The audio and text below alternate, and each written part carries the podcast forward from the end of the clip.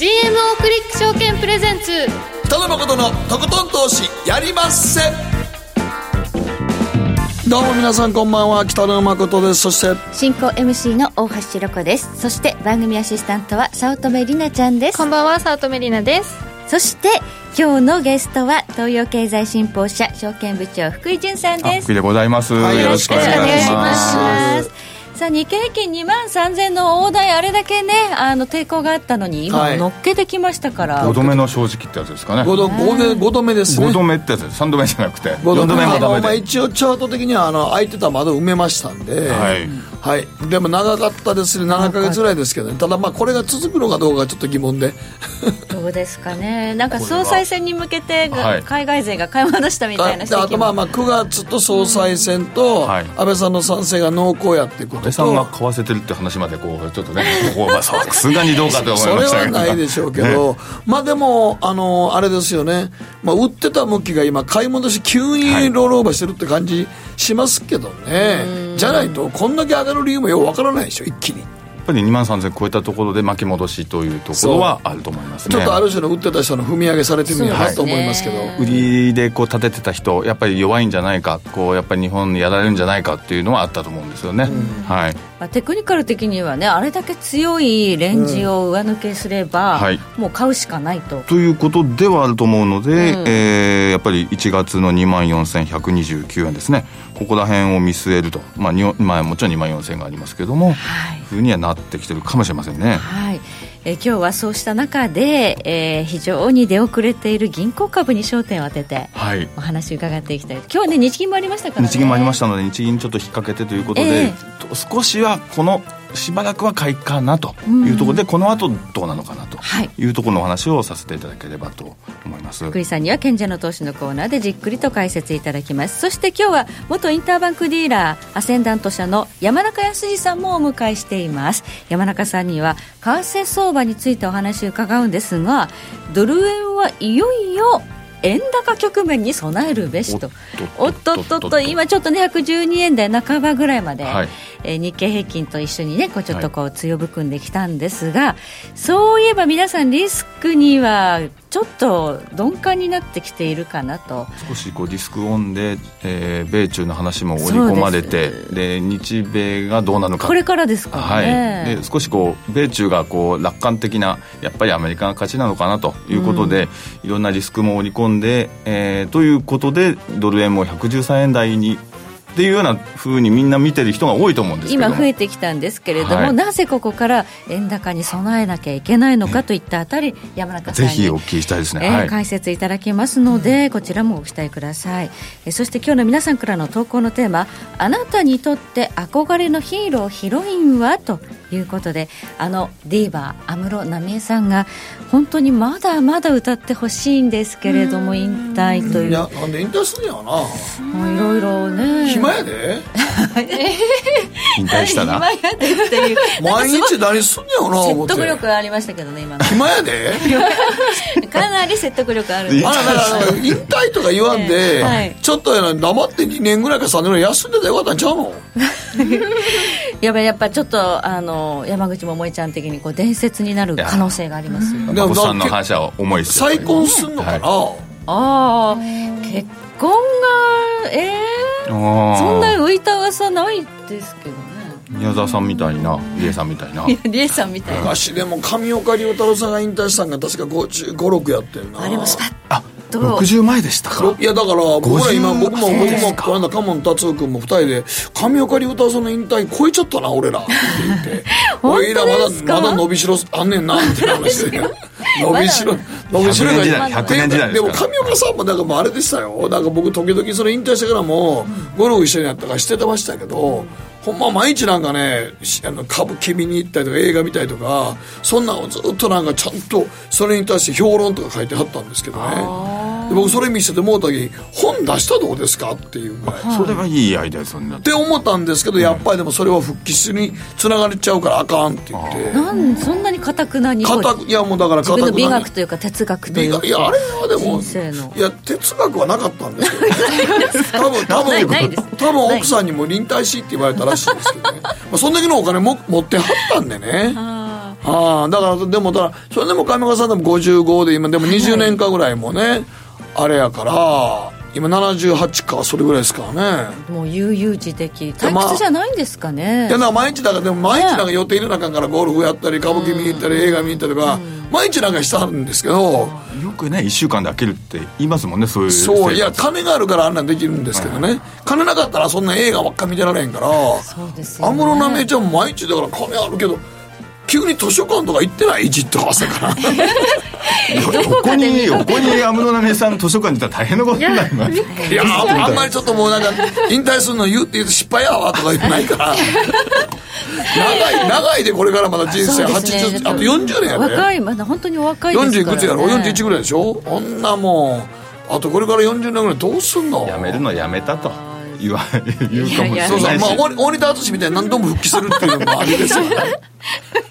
確かにいろんな形で復活されてる方もいらっしゃいますけど。謹慎中も毎日暇でもそうなと思うな時間困ってますあんなあんな1年だけで十分や。ということで、はい。今日はあなたにとって憧れのヒーロー、ヒロイン誰というのを番組ブログの投稿はこちらというところからどしどし送ってください。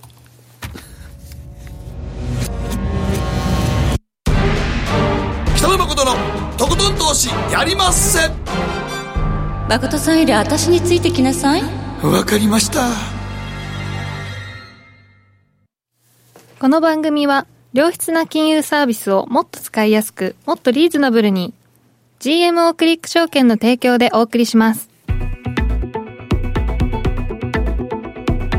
誠とひろこの週刊気になるニュース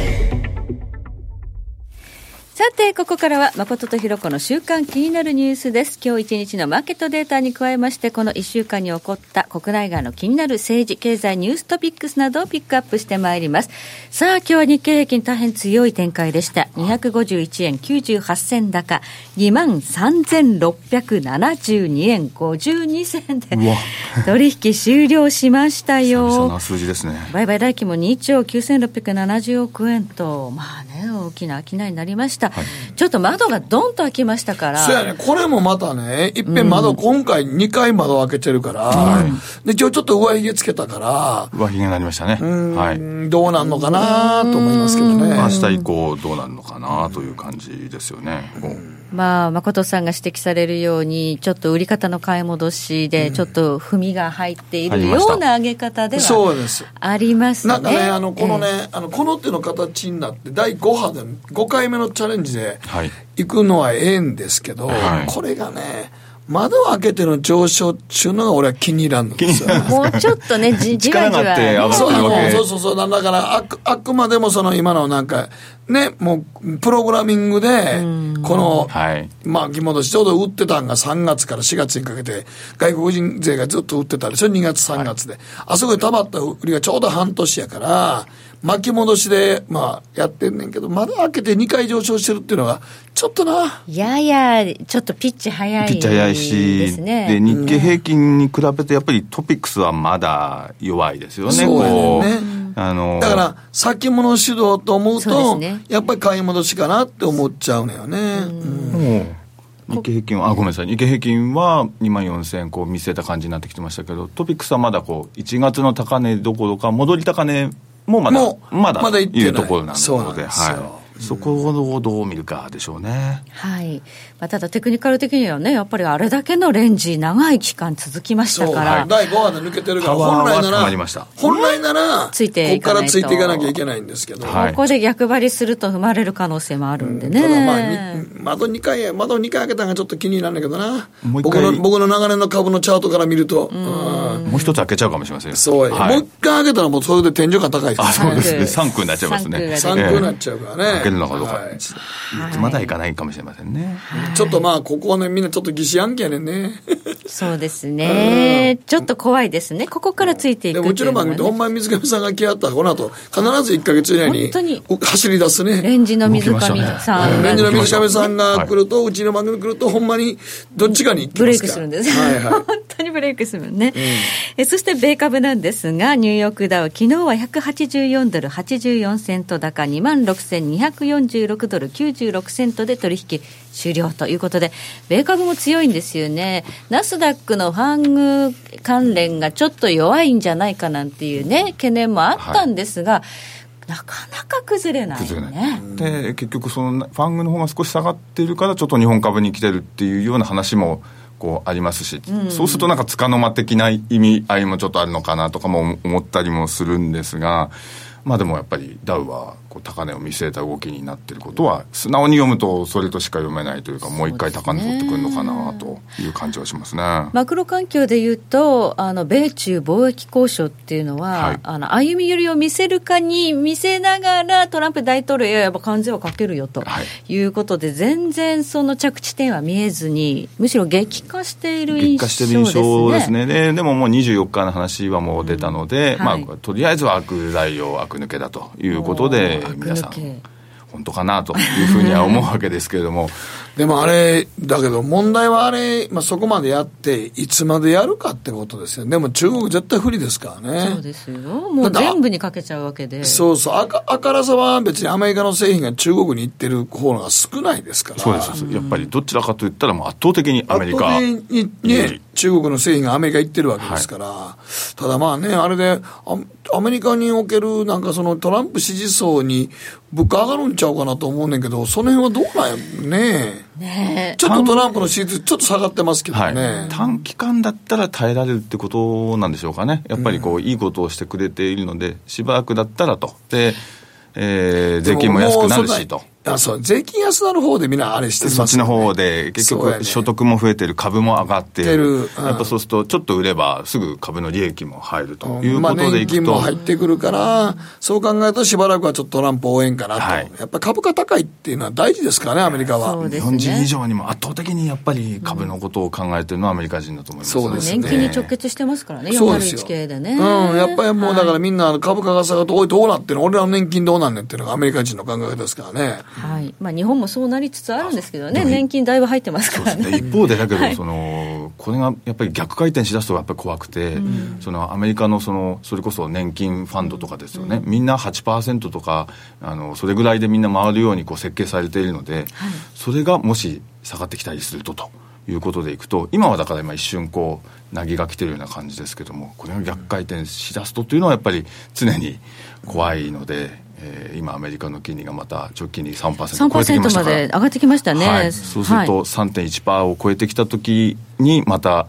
何か起きるのかどうかというのは。株からね、またね、はい、ちょっと債券に戻ったりとかね。はい。あの大きな資金の動きに変化が出そうな、ね、ところまで金利上がってくるというところには注目しておかなくちゃいけないです、ね、そこは注目していただきたいですね。はい、はい、ではここでりなちゃんがこの1週間で気になったニュースピックアップお願いします。えっ、ー、と人工知能が犯罪を予測。事件や事故の発生を予測する新システムを日本でも導入を検討しているというものなんですけどあの AI が行動パターンやその趣味思考あとよく見ているネットのページの内容なんかをこう把握して犯罪にこう関わりそうな傾向の方人物をリストアップして、はい、その情報を警察に、はい、流してこうその方がこう現れそうな場所やエリアそのエリアをパトロールを重点的にさせていくっていうのを見たんですけれど、はい、へえそこまでやれんのか。なんか映画でありましたよね、はい、トム・クルーズの映画で、あああったね。なんか犯罪起きる前に逮捕しちゃうんですよねあれはね。あれは逮捕しちゃうんですよね。やりすぎ。うん。あそうか。もう前前に。犯罪起きるっていうのがもう分かって AI で分かるから先に逮捕しちゃうっていう。顔が危ないとかそういうんじゃなくて マイノリティリポートああそうやね。映画が、はいはい、そういう映画でしたかね。はい、まあでもそこまではねやらないにしてもパトロールはされちゃうわけですね、はい、じゃ最近じゃあうちの近所警官が多いなと思ったら自分が 離れてるかもみたいな。私なんかなんかまずいの見てたかなとか。えー、えー、でもネットのなんか履歴とかもうそれはもう把握されているのはもうしょうがないしょうがない部分。それをこう引き換えにして利便性を得ている部分というのが、うんただで何か情報、ただでいろんなサービスを利用しているように見えても、実は情報を売り渡しているというのがありますもんね。犯罪予測って言われてもね、そうですよねそれは正確性はどの程度なんですか、ね、いやあのー、その犯罪に関わりそうなその人物を AI は特定はするんですが、うん、その方が被害者なのか加害者なのかまでは特定できないらしいんです、ね、それはまあそうやろうな、はい、まだそこまでいってないと思いますよ。関わりそうな人。そうなんです。その、まあ、身内だったり、うん、その周りの交友関係だったり。うん。まあ、でもあのもうすでにテロリストとかいうのはもうこうピックアップしてマークしてるわけですから、はい、そうね、そそういうのは犯罪予測の一つではあるんですよね、うん、こう犯罪それから予備軍としてマークしてるわけですもんね、はい、それがまたその犯罪以外の話なんかにもこうつながるんですか、ね、でもアメリカの場合はねあの性犯罪を起こした犯人なんかあの刑務所が出てきてもずっとある種の監視システムありますからね。この町にはこの人が行ってますっていうのを、えー、特にあのロリータに関しては厳しくやってます。逆に言うと本当そのぐらいしないと再犯率が高いんですよね。非常に高いですね。性犯罪は、うん、日本はちょっと放置しすぎて、うん、何度も犯罪を犯す、うん、雑誌でねこう再犯率この場所に住んでるかもしれないみたいなのでこう怯えるみたいなのは。普通に街中に放ってしまうのがまた日本の一つの問題点、問題にもなってるから、ね、まあ、その辺がどうなんでしょうかねほんまにね。どうしていくんでしょうかねアメリカだともうなんかチップ埋め込んじゃうチップ埋め込みますからね、えー、すごいですよその辺ねアメリカ。もう自分で取れない人権的なものもいろんなこう考え出すとちょっときりがないのかもしれませんけど、まあでもまあ安全の方からね考えるでもそうそうアメリカだからその場合アメリカ社会のあそこまで行く理由は一つは銃を持てるってことの一つのこともあるから余計な。んです、ね、裏返しですねそう日本はだからそういう意味で言うと銃は簡単に手に入らないからっていうとこもありますけどね。うんということで AI がもう犯罪までを予測して、パトロールされちゃうかもしれない、うん、まあでも多分日本ではそんなすぐに人権問題でやらないけど結構世界ではこれやるかもしれませんけどね、うん、流れとしては今の話がこう主流になっていって世界のスタンダードになるのかもしれないですね、ね、はい、もう今ねあのあちこちにもう防犯カメラっていうのはもうある時代ですから、犯罪が起きたらすぐにもう映ってるっていうのはね情報的。防犯カメラメーカーってどこなんやろうね日本のメーカーのいやいやいや日本の国内のメーカーなんかはね、うん、パナソニックとかそんなんとかもあんなんかなキャノンのカメラとかも確かすごい。キャノンのあキャノンのカメラ暗視カメラの分野って確かすごいんじゃないですかキャノンそうです。そうですそうです。確か。だから多分あの東京オリンピック・パラリンピックに向けて、はい、もっと増えますからね多分。そうなんですよ。治安治安治安。を維持するために、はい。うん、っていうことで。警備関連のあの会社だけじゃなくてね確かにメーカーということでいくとですね、はい、あるかもしれませんね。そうですね。はい、はい、以上誠とひろ子の週刊気になるニュースでした誠のとことん投資やりません。バカモン。お前は周りが見えてない。また怒られちゃったよ。部長の前歯に。ノリするな。大学生のノリはもう通用しないぞ。はい。ノリをどうにかしないとまずいですね。部長歯にノリついてますよ。もっと楽しくもっと自由に。GMO クリック証券すると川上からどんぶらこどんぶらこ。どんぶらこって何？桃が流れてくる音だよ。じゃあかぼちゃは？こ天ぷらこ天ぷらこかな。鳥は？唐揚げこ唐揚げこ。パパおやすみ。置いてかないで。頑張るあなたを応援します。GMO クリック証券。エミさん。どうしたの？僕最近考えてしまうんです。毎晩月を見上げるたびに僕の将来はどうなってしまうんだろうって同時に思うんです。この虚しい気持ちに寄り添ってくれる女性がいたら。好きですで、よくない？シンプルにわかりやすく。GMO クリック証券。北野誠のとことん投資やりまっせやりまっせって何語ですか？さあ。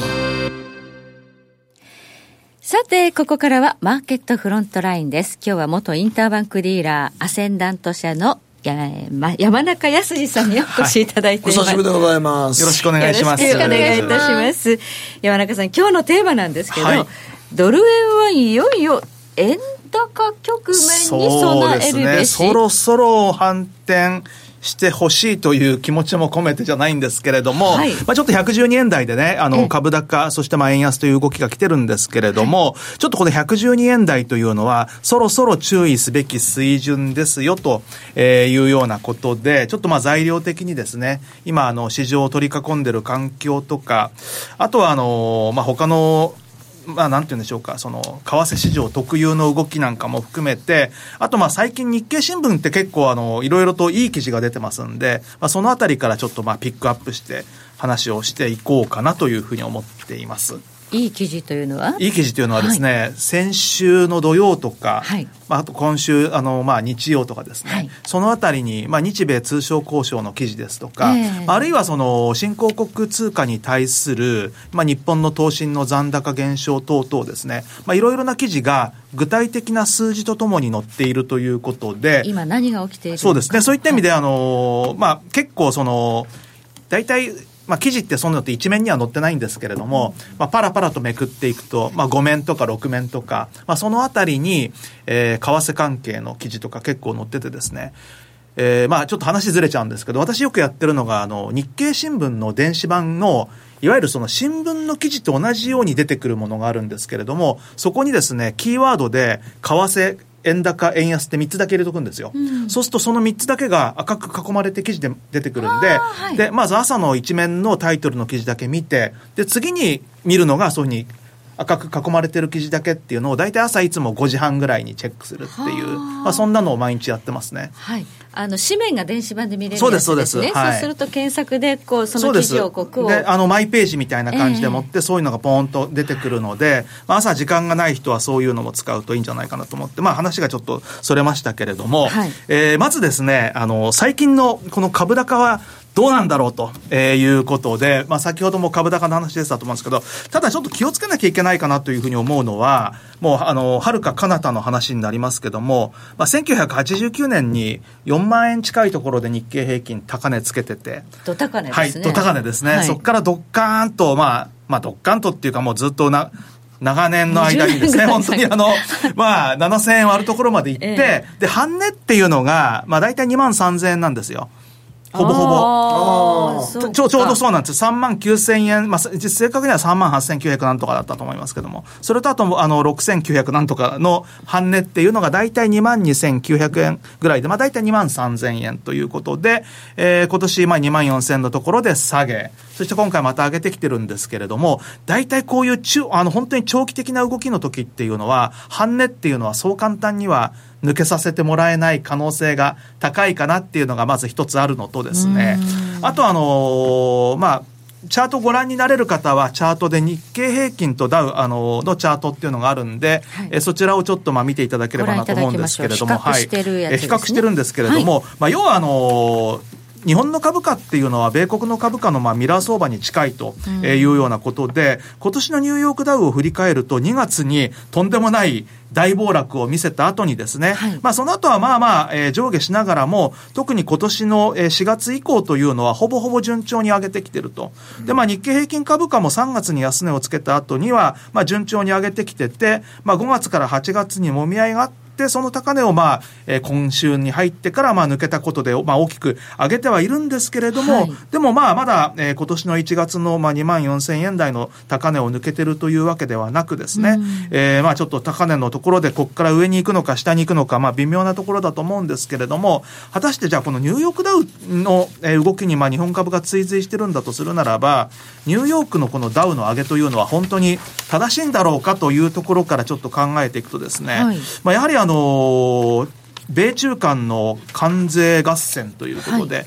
えー、24日から今度第3弾の、えー、追加関税というようなことで始まりますけれども、はい、まあ、そろそろですね、えー、中国の方には少なくとも影響がやはり出始めてきてるということで、まあ、その影響が出始めてることをなんかトランプ大統領が自慢のツイートをしたりみたいなことをしてますけれども、これ結局はアメリカに振り返ってくる、あの、降りかかってくると、えー、いうことを考えると、アメリカの景気もですね、で、しかもあの、また、この9月には FOMC でもって利上げをするというようなことを考えるとですね、はい、あとは9月っていうのは本当に月間騰落率でもって、えー、米株というのはほぼほぼ唯一マイナスの、えー、月と、えー、月末に向けて下げることが非常に多いと。本当は弱い月なんですね。すね、弱い月というのは例年ね。はい。で、まあ、それに対して、まあ、今は強いということを考えると、はい、まあ、ちょっとあの、警戒感が高まってきてて、えー、調整が入ってもおかしくはないんじゃないかっていうふうに、まず、あの、ちょっとマーケットを取り囲む環境から考えると、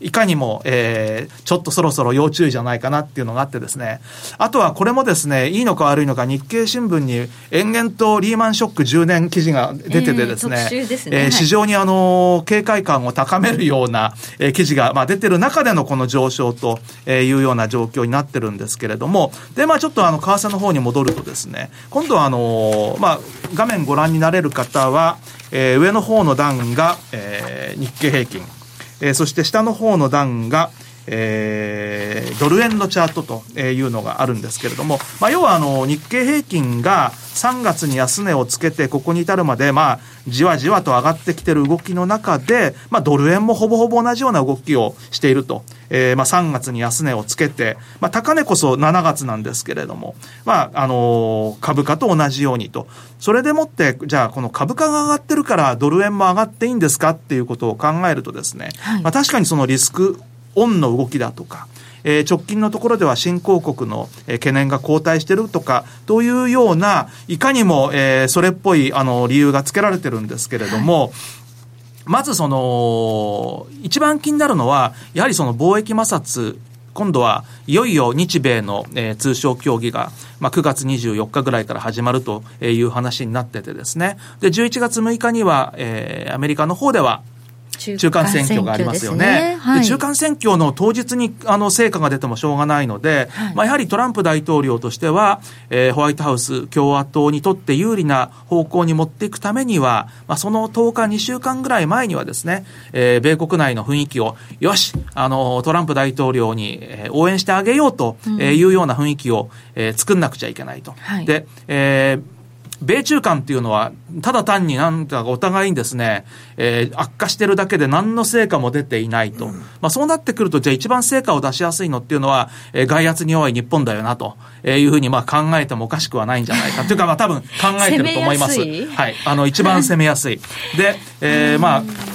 これで日米間の、えー、交渉でもって、まあ何が話題になるのかというとですね、これもまた日経新聞にいいことが書いてあったんですけど、今週の日曜版の記事なんですけれども、まあ、要は自動車問題というのは、おそらく、まあ、米国にとってかなり、えー、シリアスな問題だと。まあ、なぜならば、米国の対日赤字の4割は自動車だと、えー、いうことで。間違いなくでも自動車は、まな板の上に乗りますよね。そう乗ります。これは乗ります、ね、で、まあ日本から174万台。で、メキシコとカナダ経由で日本車146万台、合わせて320万台と、えー、いうことで、これに対して、えー、もしですね、その、交換税、あの、追加関税みたいな話が出てくると、まあ、その追加関税の、あの、パーセントにもよると思うんですけれども、日経新聞の記事によると、日経自動車、えー、6社の利益が6割減るって書いてありましたね。6割？はい、6割。えー、大変なことです、ね、大変ですよね。いやいや、だって日本の基幹産業ですよそうですよ。だから、あの、これでもしそんなことになったらっていう。広げるとめちゃくちゃ関わってますからね、皆さんね。そうなんです。トヨタだけでも伝送とか、ね、そうです、そうです。もう本当に、あの、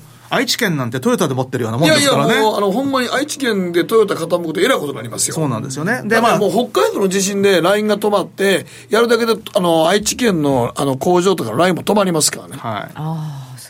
そうなんですよ。だからこの間も急に皆さん休みになったということありました。だからあれ動かしてる時ずっと動かし続けないといけないみたいですからね。そういうものが繋がっちゃってんですね。止める時はお盆休みでみんな一斉に止めるとか、そう、だから休む時は決めたらもう10日間休むとかなって看板方式でこう全部こうつながって。で、まあ、おそらくですね、うん、まあ、そこまでっていうのは多分日経新聞に書いてあったのは最悪のシナリオと思いたいんですけれども、うん、まあ、最悪じゃなくても、モデレートでもなんかどうもよろしくない方向に持ってかれる可能性は結構高いのかなと、まあ、牛肉とかね、農産物とか、まあ、自動車とか、えー、アメリカにとってとにかく中間選挙に向けて、どうだこんだけやったぞと。見せるのには一番日本が都合がいいと、えー、いうことを考えると、ああ、ちょっとあの、日本株もそろそろ要注意だと思いますし、えー、1月高値抜けないところでなんかそろそろ反転してもおかしくないかなと。えー、為替もですね、そうなってくると、えー、メキシコに対しては為替条項って入れてますけれども、まあ、日本に対しても為替条項を入れて、日本の輸出が増えるような方向での、入れてくると思いますね。そうすると、まあ、あまり円安方向には行きにくいんじゃないかなということで、まあ、個人的にはですね、まあ、そろそろ本当、いいとこじゃないのかなと。大体でもどれぐらいがアメリカにとって為替のドル円のレートはどれぐらいが割と望ましい望ましいのはですね、多分あの、日本にとってもまあ許せる範囲で、アメリカにとっても望ましいっていうのは、多分100円から100等円の間だと思うんですよ。まあ、105、6円が一番、はい、まあ。で、おそらく日本は110円ぐらいにいてほしいなと。で、アメリカは100円ぐらいにいてほしいなということで、間取って105円でいかがでしょうかっていうようなね。まあ、まあでもそれはまあマーケットが決めることなんやけど、あんまり円安が進むとアメリカはちょっと多い。そうですね。そんで実際7月にドル円が113円台に行った時に多いって言ってますし、うん、で、その後今度あの、ユーロがドドンと下がった8月の時には、えー、欧州に対して通貨安誘導してるみたいなこと言ってますんで。必ずあの辺、あの、動くと、コメント出しますよね、そうなんだ。だからやはりあの、もうすぐに行ってくるってことは、やはりあの、それ以上言ってもらったら困るから、今のうちに言っとこうということだと思いますんで、うん、じゃあ、7月の高値を抜けてですね、年初の、えー、高値をつけに行くか、110円だ、115円だっていうのは、おそらく、まあ日本も本当はそんなことになって下手なことを言われるよりは、えー、この辺でいてほしいなっていうところだと思いますけど、多分アメリカ側としてはですね、まあもうちょっと円高方向で落ち着いてほしいかなっていうふうに思ってんじゃないかということと、あと最後もう一枚用意したチャートっていうのが、これはですね、えー、まあ画面ご覧の方は上段がドル円、えー、下段の方はこちらドルインデックスということで直近はちょっと逆行してね。そうなんですそうなんです、はい、であのアメリカっていうのはその別にドル円だけ見てるわけでもなくユーロドルだけ見てるわけでもなく、まあ、よく言われるのが、まあ、ドルインデックスっていうことで、まあ、我々が比較的簡単に見れるのは、えー、上場もののドルインデックスなんですけどもこれまあ上場もののドルインデックスの冷やしなんですが、はい、ドルインデックスは8月に、まあ、ちょうどユーロドルがですね8月15日に反転してますけれども、はい、トランプ大統領は、まあ、8月にですね、その、えー、ユーロドルが1.1301をつけた直後に、えー、ユーロ安誘導やめろみたいなことを言ってたので、うん、まあそのあたりからドルインデックスは反転してきてるんですけども、まあドルインデックスが下げてきている中、まあドル円がちょっと上がってきてるというのも、ちょっと気に入らないなと、うん、あの、引っかかるんですよね。で、まあいろいろなその株の動きにしてもそうですし、まあこういったドルインデックスの動きにしてもそうなんですけれども、で、まあ直近のところでですね、まあ何を私はちょっと考えたのかということで、はい、えー、9月7日の、えー、まあ本当にあの、かなりこれ短い範囲での動きなんですけど、はい、9月7日の100等円の38銭から今のこのドル高の動きというのは始まってるということで、はい、そこから9月12日まで111円65銭まで上げて、でまあ、本当に押しらしい押しってそこしかないんですけど、同日ニューヨークで111円の11銭という1並びのゾロ目の安値をつけててですね。はい、で、これを、えー、まあ、1回最初の上げ、その後の押し、で、今ここに来るまでの上げということを考えて、でですね、まあ100%のエクスパンションとか、まあ均衡表の N 観測値とか、えー、112円の39銭になるんで、はい、私は112円の30銭で売ったんですけど、どうでしょうかそういう計算が成り立つわけですか、はい、あのー、まあ、あのーこれ以上、それほど上がらないんじゃないかということで考えるならば、はい、多分112円台前半の、いや、実はあの、111円台の半ばで売って、111円の85銭で一回切ってるんですよ。うん、で、あの、その時もなるべく、まあ、あの、ストップは浅くっていうことで、うん、まあも、最近のレンジから考えると大きくは取れないかもしれないけどと思いつつですね、浅いストップでやってて、まあ、今回も、まあ、あんまり上がるようだったらやめますけれども、でも、まあ、そろそろいいとこじゃないかなっていうふうには思いたいですね。しかし今年あのドル円本当にレンジですよね。もうね動いてないんですよ。値幅がねもう8円台のレンジって過去なくてですね。8円しか動いてない。いや8円何十銭かですね。9円弱ぐらいだと思います。9円弱、はい、で今まで一番狭いのって10円なんですよね。10円ジャストっていう年がありましたよね。はい。でそれよりも狭いのってないんですよ。でまあ、変動相場制というか、半固定から変動相場制に移行したのが1971年から73年で、はい、それ以降で今年は最も狭い値幅に、このままだとなるんですけれども、そうなんです、そうなんです。ただ、あの、気をつけなきゃいけないのは、はい、1月から6月の前半に狭いレンジの時って意外と、7月から12月までって結構動くことが多いそれしかもまあやはりそういう9月って結構注意なこともあったりするので、まあ上にしても下にしても動く可能性があるということを考えてそしてまあ、えー、日米通商交渉を控えて上には動きにくいっていうことになるとですね、ひょっとしてひょっとすると下に動くって、で、まあ、10円よりもレンジ広げるとなるとですね、103円に行くしかないってことになるんですが、まあ、ちょっとそこまでは極端にしても、あの、そろそろ、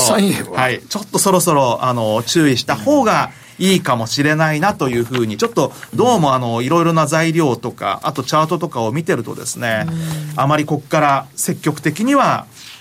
ドル買いでは攻めたくないっていう感じですね。はい、はい、まあ、通商問題というのはね、いよいよ明日の総裁選が明けたら本格化するということで、そうですね、だから最初は20日の、ね、総裁選の後21日に通商交渉という話だったんですけど、ええ、まあ、米国側が、まあ、24日以降でお願いしますというふうに言ってきたのはですね、はい、これ、おそらく日本いじめるあのプランを立てるのに、もうちょっと時間が必要じゃないか、でもね、あの本当、悪いようにしか取りたくないですよっていう、あの本当あの、絶対、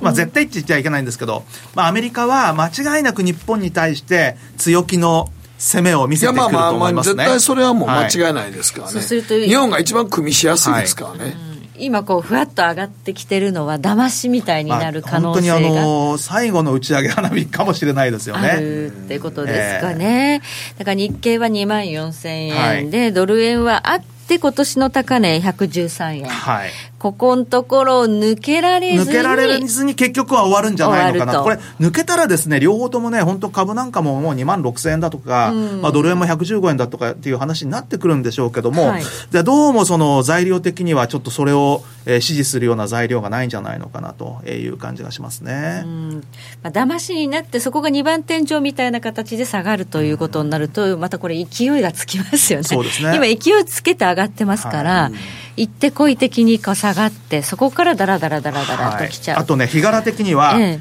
月25日でドル反転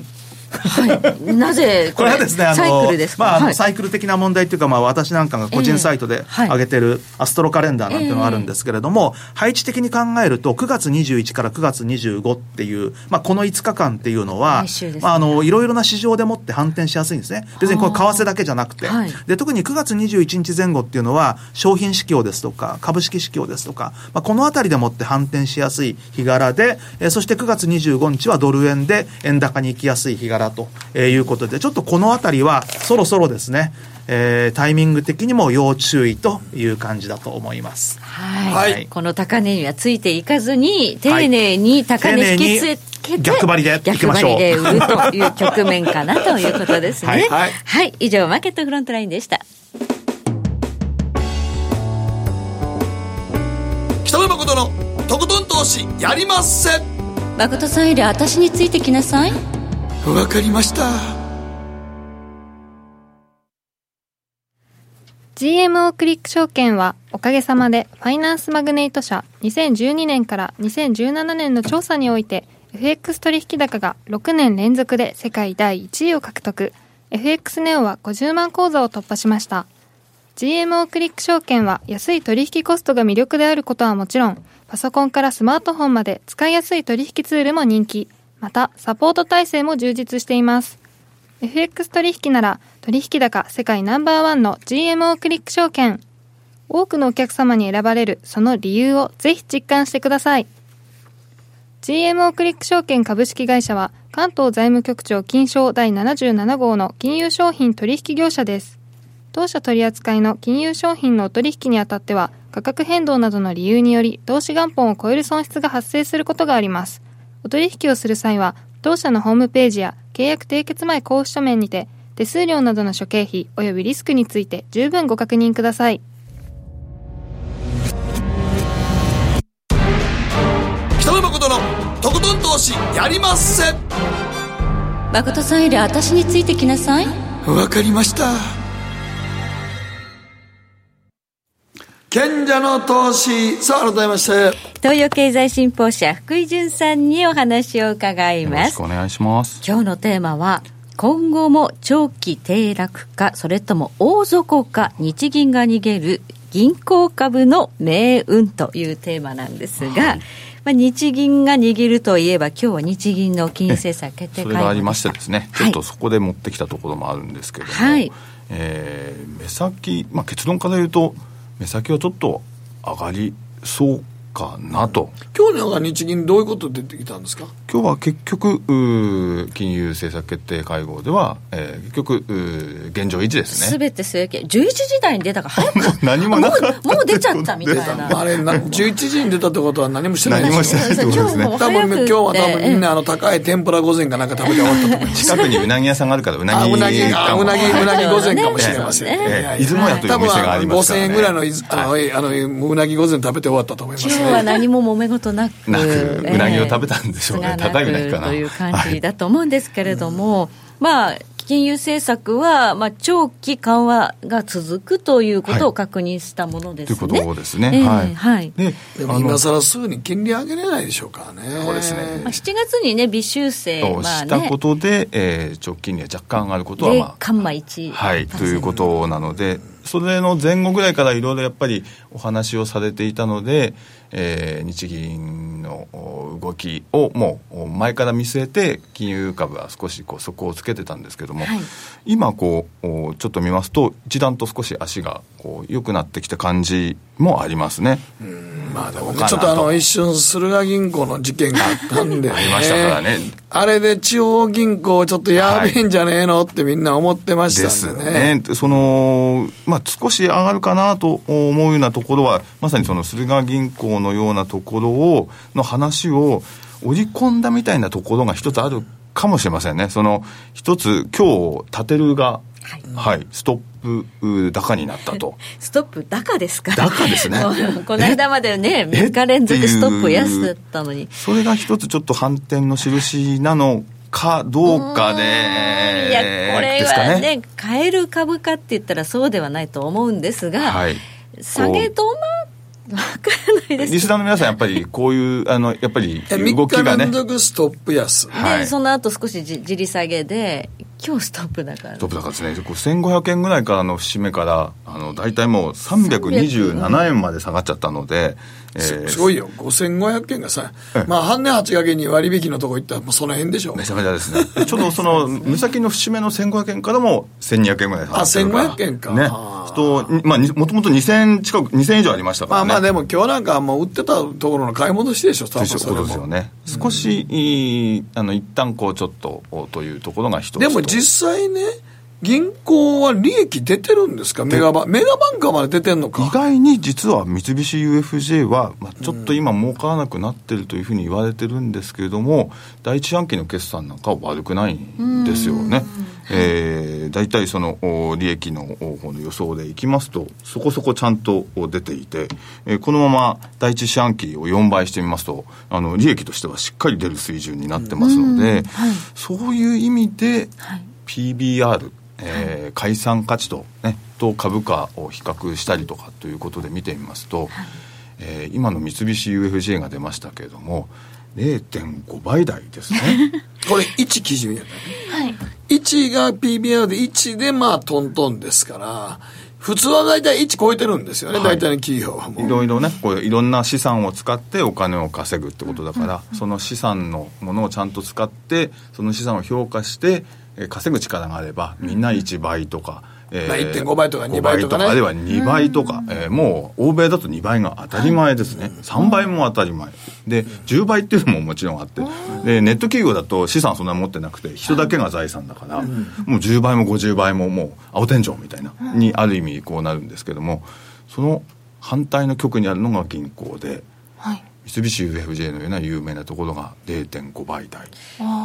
地銀になると。ちょっと考えられない、ね、いやいや地銀なんかあの PBR 低 PBR 銘柄調べたら地銀ばっかりになりますよ。0.2とか。2倍とか3倍とか。高知銀行とかね。さすがにだから付き合いないけど。はい。ね付き合いね。そのこれ以上はというところに今差し掛かってきているので、うんえー、少しは上がってもいいのかなというのは、まあ、もう下げ余地がないとこまで売られてしまっていると。PBR の中の0.5って三菱 UFJ がそれぐらいってことは、もう大体下げ止まりなんですよね。ー、これで不祥事とかがない限り別にこれ以上売られるとこもないやろと思います、ね、比較的こう今悪材料がいろいろなその種類がちなみにだって利益出てますもんね三菱 UFJ 三菱 UFJ はしっかり出ているということなので、うん、えー、それはあの結構海外で稼いでますよね。はい。海外で、えー、と今実際三菱 UFJ は4月から6月で3150億純利益確保してますので。純利益そんな稼いでんでしょ？4倍すればだから要は1兆2000ってことなので、はい、去年はじゃあいくら稼いだかというと9896億円ですから、うん、あ単純に4倍したら上回るやんと。ここまで、ね、ここまで叩き売られることもないんですけど、はいなんとなくビジネスモデルとしても成り立ってないなと思うんですよね。ちょっとやっぱり、結局低金利はあ、今日の日銀の話でもありますけれども、低金利は維持ということですから、利ざやはそんなに取れないなと、ね、これが続くだろうなと。日本国内ではもう回せないので、はい、海外に投資してっていうことで、まあ、三菱 UFJ なんかは稼いで三菱とか三井住友とか、ね、あのまあ、日本のメガバンクで海外である程度お金稼ぐ機能を持ってる銀行は、はい、今、どっちかってバーゲンかもしれませんね。ここまでの0.5倍台っていうことでいくと、で海外の、えー、海外でまさに孫さんがおっしゃったように、えー、稼ぐ力がそれにあるんだということになれば、ここでバーゲンセールなので、PBR0.5 倍っていうのはバーゲンセールとセールっていうのがこうこう目白押しみたいな、ね、セールセールセールって言ってるのと同じなのでもう海外で稼ぐ力がない銀行のそういわゆる地方銀行とか、その辺がね、はい、というところですね。だからそので都銀まさに三菱 UFJ もそうですし今度は地銀もそうなんですけど都銀にも地銀にもちょっと長い目で見るとやっぱりまだ不安がまだというか不安があるのかなと。いうのがありますね、えー、まあ、ビジネスモデルとしてね、はい、はい、どうなんだっていうのもですね。でこう実際にこれから融資だけで稼げるのか、はい、それから低い債券で利回り出るのかとで利上げ利、えー、ですね、金利が上がっていくと債券の値段今度は下がるということになりますから、はい、よくないということと。それから今海外で今儲かってる、えー、利益を上げそうだっていう話になってたんですけど本当に長期で言ったらどうなのかなと、うん、この10年で先ほどもリーマンショックの話がありましたけどこの10年でアメリカの銀行とかはえー、海外の融資をむしろあまり貸し付けてなくてむしろ2割ぐらい減らしてると一方で、えー、日本の方は大きい銀行はあのかなり増やしているということで、欧米よりもむしろ貸してるのが日本の銀行にな今週、日経にね、え出てましたね、月曜日の法銀はこれだけプレゼンスが出てきてということで、えー、今もう、その法銀が今一番、えー、アメリカの銀行よりも貸していてということで、海外融資していると、はい、その額が410兆円という額が出てました。はい、そんぐらい外に出さないともうね、はいお金は稼げないということですね。でもだからそう考えると三菱 UFJ とか三井住友なんかは配当利回り考えたらいいですもんね。利回りはやっぱりもう、えー、三菱 UFJ でも3%弱で、ね、三菱でそれぐらいで、うん、で三井住友とかだともう4%弱ぐらいまであるとああいうことなので銀行に金預けるより三井住友の株買っといた方が金利はええね。当面はそれでもいいのかも。だから株価に下値余地がないと考えるならば、今も貯金じゃなくて株価へと。賢者の投資ということでいけば、そういうのがまず一つ。僕はもう前から三菱 UFJ なんか持っとくべきやと思ってますけどね。だって、あの金預けてもしょうがないもん。だってね、0コンマ何パーセントってね、うん。ということであれば、0.0いくつということであればですね、うん、あとは少し少し違う視点に立って同じ銀行でもちょっと新しいことをしているようなところにいい投資をするかどうかっていうのを考えるっていうところでしょうかね。何？新しい活路を求めるようなビジネスっていうのは、実際その、はい、上場企業としては銀行80いくつあるわけですけれども、はい、さっき今 PBR で、えー、1倍を超えてるのはそのほとんどないと、まあ、むしろもう 0. いくつだっていうことなんですけど、はい、1, 倍 1, 1倍を超えてるのが2つある。お2個。2個 ,2 個しかない。2個しかないんですけどね。2個しかないその2個えこれはセブン銀行と青空銀行。はあ、であの青空銀行は実は、えっと、あれですね、えー、やっぱりネット。両2つともネットをやってるというところなんですね、はい、で特にセブン銀行の方は、えー、来年の春からですかね、はい、いよいよあの決済まあ、来春と今言われてるんですけども、はい。例えばセブンペイっていう名前で、はい。決済の方にもいよいよこう本格的に乗り出すというふうにこはい。う今言われていて、はい。そうすると、えっと、セブン銀行っていうとなんかセブンで買い物してそのついでに使うみたいな ATM 銀行だけと思われてますが、えーいよいよ来年は、えーそういった形でいくとこう決済の方にも本格的にこう7個のことしかこうなんか今今今イメージできないんですけども、ちょっとこうコンビニ行ったついでに決済もいろいろそれでこう銀行がどんどんやってきてくれるということで今やってないわけじゃないですけれども、はい。い、よいよこうあの、まあ、LINEPay じゃないですけどそういうようなイメージありますよね。はここでいくとこう一つ買い物だけじゃない決済もできていくっていうことでいくと銀行の普通の銀行の株を買っていくよりも一つこう決済の機能がついてきてっていうことでいくと、えーよりこう中期長期にわたってお金を稼げるモデルっていうことに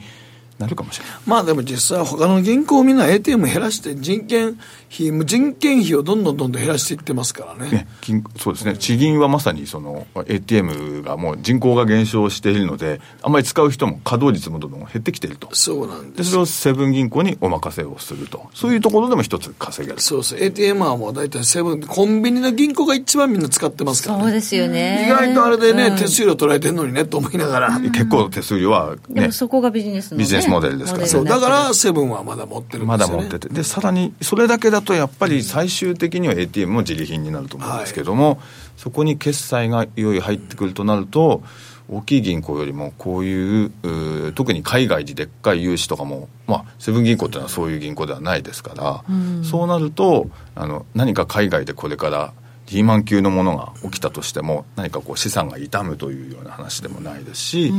こうアマゾンじゃないけど、まあ、やっぱりリアルの画像ということでいくと毎日りなちゃんも使ってますもんね。やっぱりね。ということでいくとあのまさにリアルとその決済ということでいくと一つ、えー大きな候補決になるのかも済シしれない。ステムをやっぱりその市場として独占できれば相当ね、今そこが一つこまあうローソンも入ってきました。いよいよね。な競争ローですソンやよね。参入しますよね。ではい。今こうファミマの規模に押されたローソンが今3位になってるわけですけども、はいローソンが銀行入るってことがいよいよこう決まった時にローソンが少し今株価がこう少しずつ今持ち直してきてるので、そういう意味でもあのセブン銀行とかその銀行機能を持ちは始めたローソンだったりとか、そういうようなところを少しこうおなんか都銀とか地銀というふうな目で見ないで、はいそういう感じでご覧になるといいのかもしれませんね。新しいビジネスモデルというようなね。はいで、PBR1 倍のところの2項って青空銀行入ってる。あ青空がもう一個ですね。青空は GMO 青空銀行 GMO ですね。だからまさに GMO が入っているということなので、はい。えーこれはあのちょうど、えー7月ぐらいから始まったんですかね、えーはい、であの1万人、えーも集めたということなので、はい。引き続き将来性に。将来性ということでも。あんまりでも ATM な、ある程度、まあ、でかいところにおったら、まあ、ATM いるけどね、俺らもうほんまにあのなんか通帳ってあるやんか、あれもうほんまに面倒くさいよね。使わないですね。いや、じゃあなんで使うかって言ったら、税務署が提出しろって言うからよあもう個人事業主の一番面倒くさい。もういいやろ。ーはい。そうね、提出するときにはね、そう。しなきゃいけない。提出してくれって言われたりするんですよね。あれがもう面倒くさいねよな。ネットでどんどん全部できるように税金もなんかそのうち自動徴収みたいになっていくかもしれないですね。なってくるんでしょうねそういや、もう多分そうなって、いや、もう僕らも引き日落としてますけど、いちいちなんか税務署、必ずあの、でなんか税金を納めるときに、はい、えー、ちょっと通帳をコピーしていただいてて、もうめんどくせえやと思うんですよ。もう時代的に遅れてますよねなんやねん、あれと思いますね、この時代に。ね、何のためにお前、あれ、国民のナンバー、あのナンバー、あ、フリーアマイナンバーね。マイナンバーフリーアントなんか使ってますか？みんな結局あのもうみんなそのコピーだけしてね。結局はい。自分のナンバーが券会社とかに全部コピーして渡したから税務署にそれ渡してるけど、いざで、ね、税業者でもあのマイナンバー使ってないもん、ほ結。局免許証まあ、の代わ税務署にりみたいにな対するね、あの、クレームはまだ。って、だってマイナンバーと一緒に免許証もコピーせえよねよ。何やねん、それと。ちょっとね、この愚痴はまた延長戦で。延長戦でね、あの、ちょうどね、盛りかけのこう、みたいな話ですね。時計の針は23分回ってい。ます。北野誠のとことん投資やりませんすると川上からどんぶらこどんぶらこ。どんぶらこって何？桃が流れてくる音だよ。じゃあかぼちゃは？こて天ぷら粉天ぷら粉かな。鳥は？唐揚げ粉唐揚げ粉パパおやすみ。置いてかないで。頑張るあなたを応援します。GMO クリック証券。エミさん。どうしたの？僕最近考えてしまうんです。毎晩月を見上げるたびに僕の将来はどうなってしまうんだろうって同時に思うんです。この虚しい気持ちに寄り添ってくれる女性がいたら。好きですでよくない？シンプルにわかりやすく。GMO クリック証券。バカモン！お前は周りが見えてない！また怒られちゃったよ。部長の前歯に自分勝手にするな！大学生のノリはもう通用しないぞ！はい。ノリをどうにかしないとまずいですね。部長歯にノリついてますよ。もっと楽しくもっと自由に GMO クリック証券。さてここからは皆さんからいただいた投稿を紹介していきます。今日のテーマあなたにとって憧れのヒーローヒロイン。はい、えー、こうちゃんからです。僕のヒーローはブラックジャックですね。と。あー手塚治虫先生のねはい。手術代はべらぼうに高くしかし必ず成功させるすごい世界一のドクターです。何生だったか忘れましたがブラックジャックの体にエキノコックスが寄生して野原でエアドーム除菌された風船の中で自家発電の明かりを頼りに自分の上にお腹が映るように鏡を置き手術してエキノコックスを取り除いた。と漫画ながら感動しましたと。すごいストーリーですね。すごいストーリーですね。手塚練り込まれてるそれはすごいエキノコックスに寄生したってことは北海道で北キツネに触ったそうですね。ってことやね。狐にいるって いうよりね。触っちゃいけないって絶対触ったねから。北海道でき北キツネに触ったらあかんのと北海道の川の水はどんだけ綺麗でも絶対飲んであかん。そしたら北キツネの糞が川の中に紛れ込んでるかもしれんから一見綺麗に、いめちゃくちゃ綺麗な水での綺麗ね。喉乾いた飲みそうやなんけど絶対飲んだらあかはい。んはい。はい。こちら月丸さんからで私にとってのヒーローはズバリ主人です特に綺麗なわけでもなく何の取り柄もない私をお嫁に嫁にしてくれただけでも十分感謝しているのでただ唯一誇れることは3年前に結婚した時点で全く貯金のなかった主人に対し私は1000万の貯金があったこと。今すごくここが感動してる顔だったのでおおっていうね。はい。しかし貯金があって出てきた時にえって。いうでもねそのヒーローが主人で奥様がヒロインっていうふうに言っていただけると、はい。ありがたいですね。なやっぱりねあ言わないひ一言みたいないやすごいな思ってでもいい話ですよね棒読みはいもうお料理も上手なのかもしれないですしね、時計の針は11時26分回っています北野誠のとことん投資やりまっせ